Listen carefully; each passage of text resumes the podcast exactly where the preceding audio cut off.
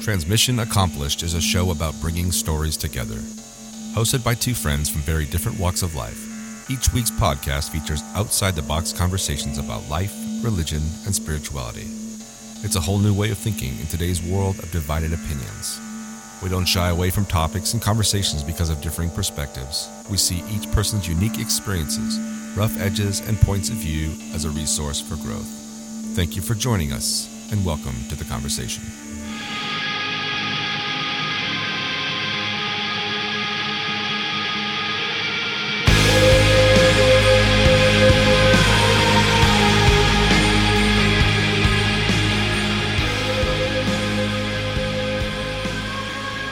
We are here in the studio today with a good friend of ours, Tony Peters. He's a commissioner uh, working in the legal system, and we thought we'd bring him on in here and talk about some interesting topics. And probably the first thing we wanted to start off with what does it mean to find your passion and purpose as we step into our sunset years? So, what do you think, Tony? Hmm. Why'd that come to mind?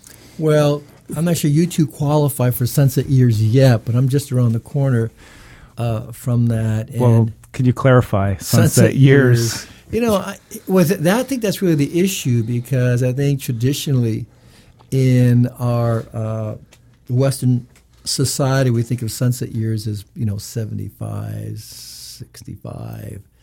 And I don't think that's correct. I think, I think you need to start looking at those issues much earlier. So let me provide some context before and tell you why this is a kind of important issue for me. Because a couple of years ago, I was diagnosed with cancer, and you know, it rocked my world. It was totally unexpected. I was as healthy as I've ever been. At the time, I was 55, I believe, and I got to a place of uh, wondering: number one, how much longer do I have? And with what I have, what am I going to do with it? Hmm. And so when you get, I mean, these are thoughts we probably have every once in a while, but when you get that diagnosis, it becomes uh, front and center. Mm-hmm. You really look at these issues and really think about them. And uh, I, I just released my, my life entirely and completely to God, and it didn't. I felt I've done that in my life over the years, but this particular moment, I just said, I'm yours. Do whatever you want to do. And um, a day later, my son in law and daughter, who had arrived from Tennessee, show up and they said, Dad, we want you to move to Tennessee. And whether you you got a year, whether you got 20 years, we want you there, you and mom. And I said, well, I can't do that. I've got this retirement program, and if I leave now, I only I'm not going to get the big bucks I've been working for all these years. And immediately I heard that still soft voice that said, Oh, I thought you surrendered your future. And I knew. Interesting. And, I knew. And that uh, later that afternoon, I just said, Okay, let's go. So the how long did it take for you so that there was the diagnosis and mm-hmm. then you kind of you came to this point where you of surrender right and then the next day you get the invitation right right so how where did that surrender come into play? How soon? Right away? I mean, immediately. I mean, as soon as I I got the diagnosis, and then we had to take further tests to see how advanced the cancer was and where it was. It was a three day waiting period. Hmm. It was during those three days that well, you don't know whether you're going to be around in the next few months or whether you'll be around for a long time. It's just it's a terrible three days. But to me, looking back, probably the best three days of my life because it got me to a place of letting go to what we as Americans traditionally hold on to for our security, which is our retirements, um, you know, the expectation of what a man does with his life, who's been working hard and mm-hmm. providing, and uh, got me to a place of of really freedom and sort of that jumping off, which leads to the point of taking a risk. I realized what, what God was telling me to do was take a risk. But then ultimately, is it really a risk? If you're jumping into the arms of God, is it really a risk? And that's the point. Feels we, that way, right? It feels that way. Of course, yeah. you're you're leaving this thing that I worked 30 years to get, and you're not you're not getting it in its entirety. You know, I'm getting a piece of it, but I'm not getting what I the security that I could have had. So what I'm imagining is you're going along in your career, plugging away, Mm-hmm. and you have this turn, and within what a week, two weeks, Mm-hmm. you've surrendered, and you're moving to Tennessee, and Mm-hmm. that's quick. I mean, Yeah. Yeah, well, you know, I look Interesting. I look for uh, confirmation. Man, am I doing the stupidest thing I've ever done? Is this a huge mistake? Or am I doing the right thing? And, you know, of course, I think there is an element of logic that has to go into that analysis. But as the word says, you don't lean on your own understanding entirely. Sometimes God tells us to take a risk. And so, what was the confirmation? My wife. My wife did said, she said, I'll pack now. really, Oh, she was just totally ready. I said, wow. And it wasn't that we don't like what we have here. This is beautiful here. Southern California. I've got, Right. I've got one of the greatest jobs anyone could ever have. But there is just this. My wife's kind of a free spirit, too, I think. So that kind of helped. And diving into the unknown is something she likes to some degree. So. is there any sense? So when I saw that question, or you proposed that question, I mean, we're not exactly on the front end of our us, the other two of us here in the studio. I mean, Mm-hmm. we're mid forties, Right. Early 40s. well, I don't want to go. You're mid. I'm mid. I'm, I want to stay early a little bit. Yeah. I'm not anywhere near our 70s. So we're, or what? Is there any sense as you kind of come to that term, that turn, that I mean, you've had you had a long, successful career, stable, but any sense of I don't know how to frame the question necessarily, but you're looking back and your back, your past kind of holds you back. Like maybe you didn't do what you wanted to do, or be the person you wanted to be, or achieve the things. And was there any regret or anything like that? If I can ask. No, and I'm sure you can ask. I, I don't think that that's part of my analysis. I don't think that's motivating hmm. my decision at all. Like, okay, this is my chance to do what I've always wanted to do. I just feel I feel like I've done what I was supposed to do. Uh, I just had an expectation to be doing it much longer, and I just feel that this is uh, just another direction, change in direction that God has allowed, and I, and it's it will lead to things perhaps that I haven't thought I'd ever do, and I think there'll be things that are very exciting, and perhaps more creative than what I do now. Uh, but I think it it raises a bigger issue, and that is, you know, are we open to taking chances? Are we open to uh, not being shackled by a kind of thinking that is pervasive in our world, which is you know you work till you're 65 and then you and then you retire and have fun and you coast.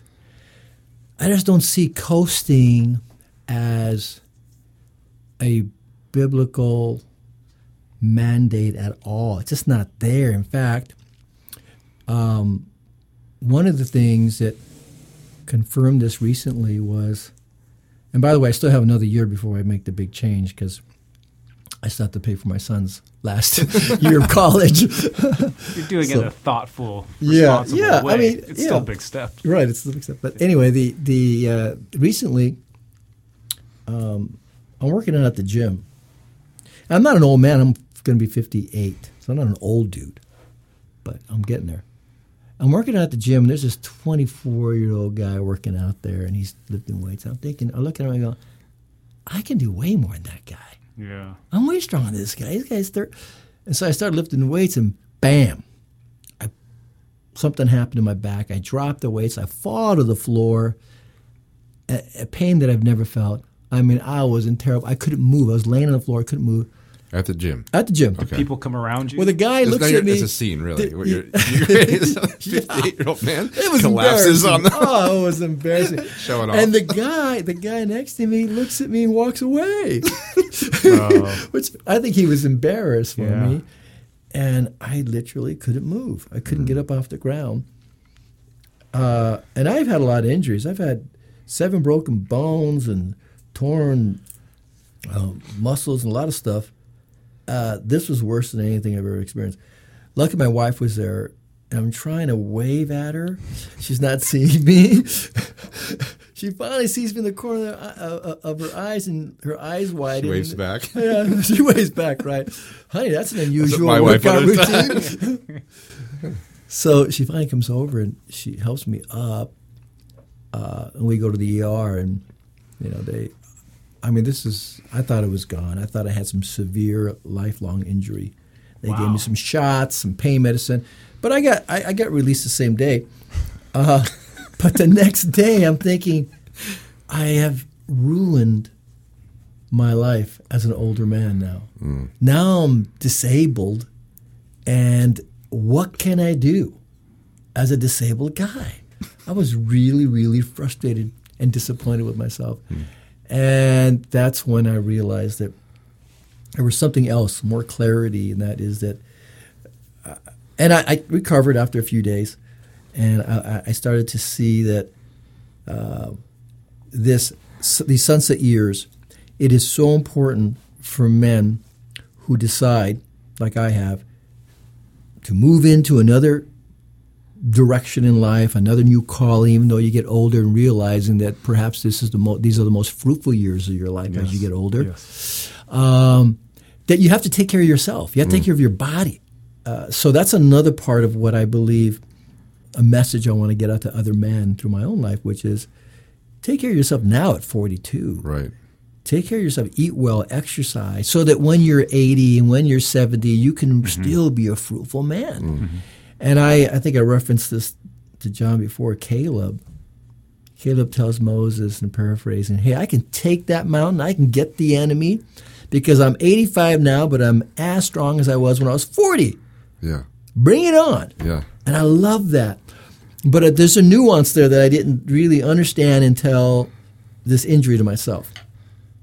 There's a movement right now. If you look at YouTube videos for fitness for older men, I'm older, I mean 40 and above. Okay, Right. so That's this us. applies to you us. guys That's too. us. That's us. There's this there's this movement uh, where men in their 60s and their 50s they're jacked and they're ripped. Yeah. I've I'm seen those saying- You videos. seen right? And I say, well, how the heck are they doing this? By and large, they're taking shots Testosterone. uh, the tes- testosterone shots. Yeah. There, the science has evolved and it's working. But there's there's setbacks and there's issues related to it. But that's what's going on. This is a move of older men wanting to reclaim their twenty something years, Yeah. like I did at the gym. And so when this happened to me, and I thought about Caleb, I thought, wait a minute. Here's the nuance. Caleb was 85 and can still do the work and have the stamina of a 40 year old Yeah. but not of a 25 year old. The guy who's 80 or 60 wants to look like he's 25, that's all vanity. Caleb was saying, I still have the stamina to do the work I've been called to do. I'm not glorifying in it. Uh, it isn't the thing that motivates me, it just is. And therefore, I can continue to serve God and do the things He called me to do. So, as I look at these sunset years, I I feel like I want to tell guys like yourselves, take care of yourselves, make it a priority because God wants to use you in the later years because really you're really better situated to do more. Why? You're wi- you're wiser. You mm-hmm. live life. There's so much you have to offer at 65. Right. But if you're hobbling around or can't get out of bed, You're breaking down like serious like theories about how you live your life. I mean, yeah. when you're you first start out in your career, you think I'll never make a change because my kids are in they're young, mm-hmm. and now I got a mortgage, and now they're mm-hmm. heading to school, and now I got to save for retirement. So, I mean, at what point do you get off that mm. that I don't know what to call it a treadmill or mm-hmm. you know Train. the train? Yeah, but same thing with your health. You, you think, oh, I I'll get healthy later. You know, hmm. when when things slow down, I'll hmm. finally start hitting the gym and The kids go away or Mm-hmm. but this is these are like deeply held i don't know if they're cultural values or what but just trying to see outside that that's mm-hmm. They're safe. Their, their, their values and their ways of thinking that are safe. They give us order and direction in life, which we all want, especially in this chaotic world. We want a system that kind of helps us navigate through life, and one of those systems tells us, you know, how uh, how active we should be as we grow older, or it gives us a plan uh, about what we do in our our older years. And I just don't think that we think the, the, those things through enough. We just accept it as this is the norm, and I, I work to 65, and then I, as we said, we coast. And I just, I think we, we miss out on a lot. A lot of the people that I work with, especially the officers, uh, they retire. They get a great retirement, retire at 55 or so. But it's a strange thing. They don't live very long after that. Yeah. And I'm not sure what that's all about. Maybe they just lost, they lose a sense of purpose. And um, so, for me, this has been a bit of a shakeup, a redirection. It had to come through sickness. I want to tell people to do it without waiting for something like that to happen. Mm. That's very good Yeah. advice. yeah, yeah. Don't wait. wow. Yeah. So maybe I could preface this one a little bit. Maybe this is off track, but I just sat through a. I heard a Navy SEAL speak, and a former Navy SEAL, and he has this camp for boys, 13 to 18, where you can go for three weeks, and you can live with Navy SEALs, and they teach you just how to be tough and how to be a man. And I love that. I was wondering if they had something for 40 somethings. Yeah, they'd have to have a doctor on staff probably. And, yeah. But I don't know if that's if that's what you were kind of along the lines of what you're thinking, but the, just what what does it mean to be a man in today's society, and Yeah. um, and and especially in a culture where it seems like the gender lines are becoming more and more blurred. Well, I think about my son's experience. He's now 23, and he's my youngest, and uh, and I have two older daughters. But his experience, and I compare it to my experience, and I think about the things that he has to contend with, that I think sort of push men, young men, into this um, a, a place of insecurity and fear as men. Uh, think about it. Young men don't have uh, social interactions with women are primarily through um, social media and Instagram stuff like that. That's how that's how the young men, my son including, talk to other people, other women. They're and and they're they're not learning how to let's put it this way they're not learning how to take a chance. They're not learning how to be risk takers. They're not learning how to how to um, you know be bold. The social media thing is there's a layer of of safety to it. Yeah. you know what i mean? You can you can work on your message for an hour and figure it out and talk to your friends about whether this is the right thing to say to her and that's sort of safe. It's not bold at all.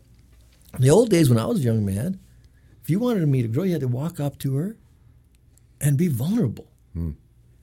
And you had to take a chance. And it took guts. And I think women appreciated that.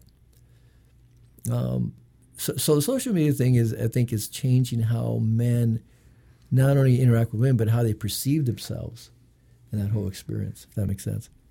Um, Well, I, I remember, you know, if you were to gonna call a girl on the phone, a lot of times the mom or dad would pick up, and you have to talk with them first, yeah. you know, Yeah. and then so you'd have there's that courageous first step. Yes. and then it's then you're on the phone and it's And this is the live. point. This is the point I made. It sort of it sort of segues into what you were talking about with these Navy SEAls. Is that is, men are to be, at least the way I see it, they're to be strong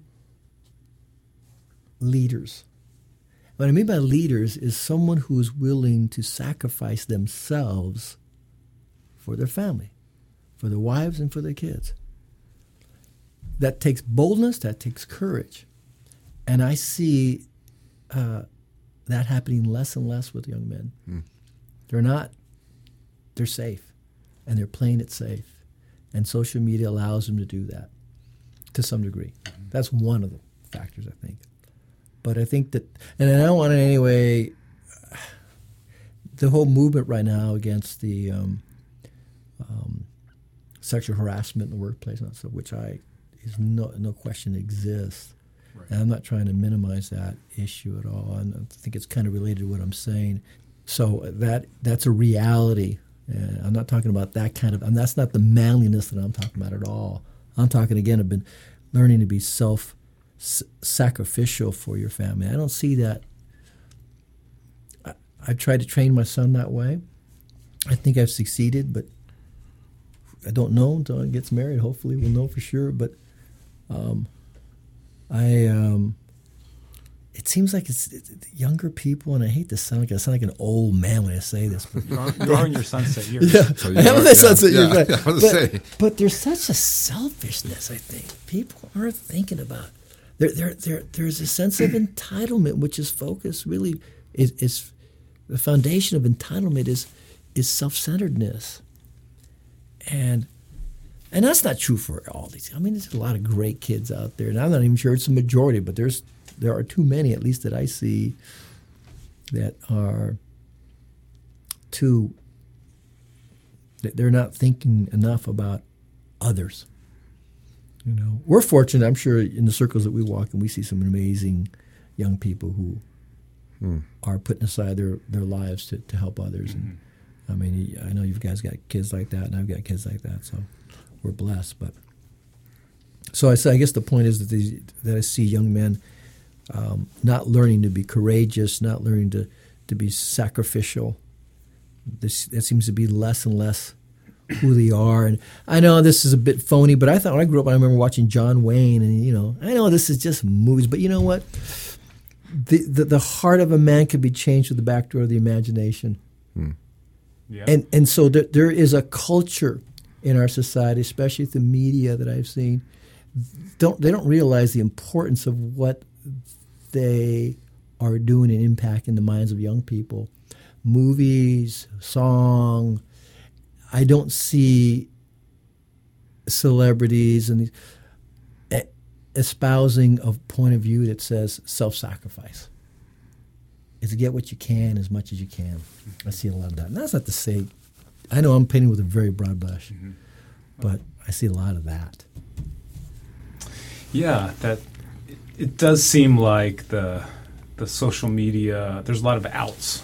Uh, we've talked at, about even the whole sports culture.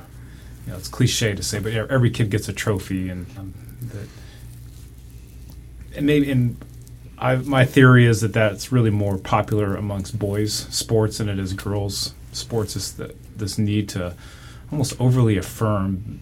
Um, but I just felt like my most important lessons were learning how to take a beating, learning how to lose, learning how to to come back with a good attitude, learning how to to to suck it up and be last place. Um, so it's yeah, if we're as long as we're painting with a broad brush, it does seem like there's lots of there's lots of places to escape those challenges. To I think that's why this SEAL training camp appealed so much to me because it's just this concentrated face pain, your fears, face challenges, sacrifice for for uh, for the sake of others.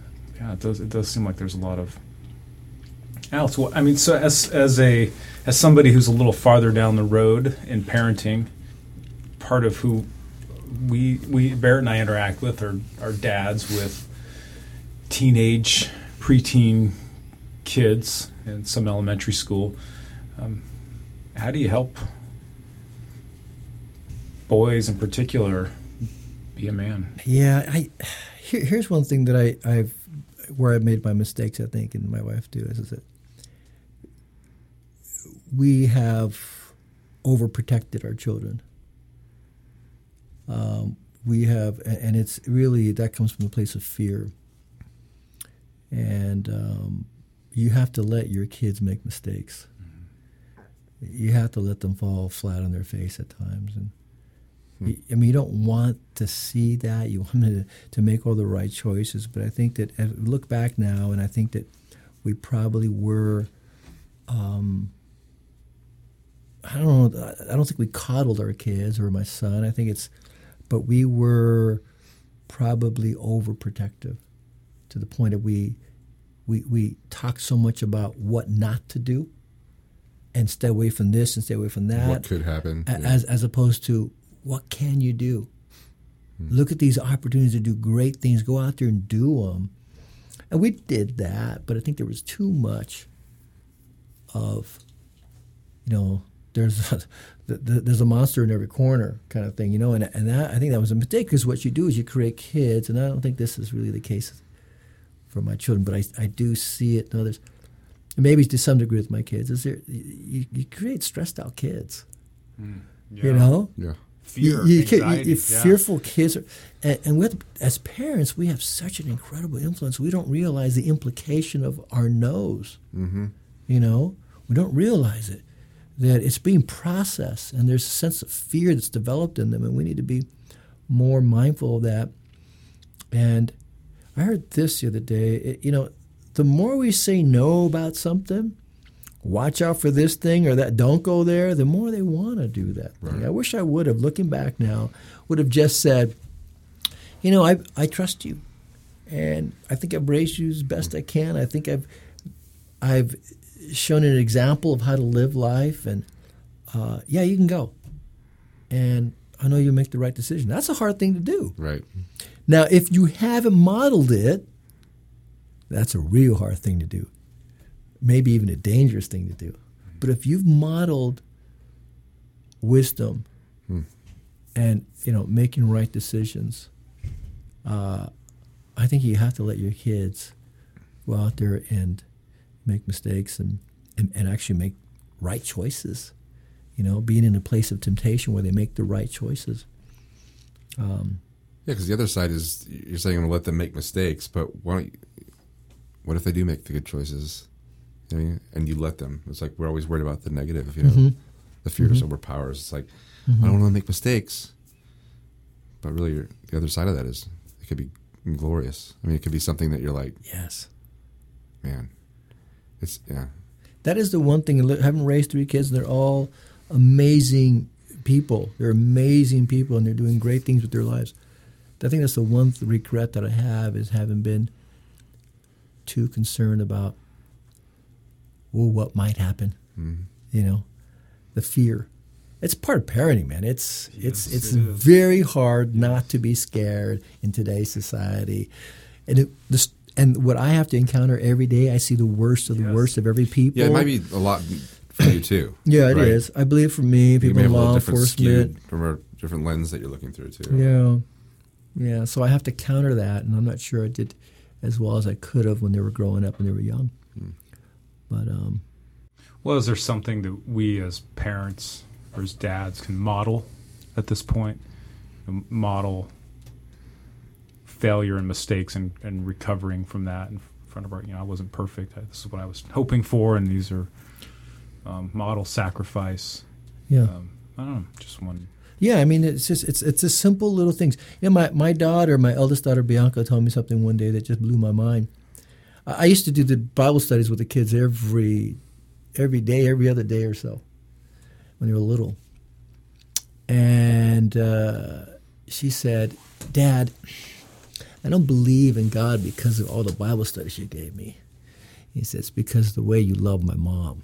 Mm. I was like, Wow, Wow. that's heavy. And that, the bottom line is, you want to model Christ likeness, you want to model true faith, love your wife the way Christ loved the church. I mean, sacrifice. Take out the trash without grumbling. Cook dinner once in a while. Comb her hair, brush your hair. My love, my wife loves me to brush her hair while she's watching TV. She loves it. Oh, she just melts, you know. And I do it, and it's not a big deal. But little things that we can do every day, Yeah. and the kids, you're not doing it so that the kids will see it. You're doing it because you want to love your wife, and the kids pick up on it. Yeah, and it's do. much more powerful than a devote. Not that you should do devotions with the kids, but if you're not doing it, they're not gonna.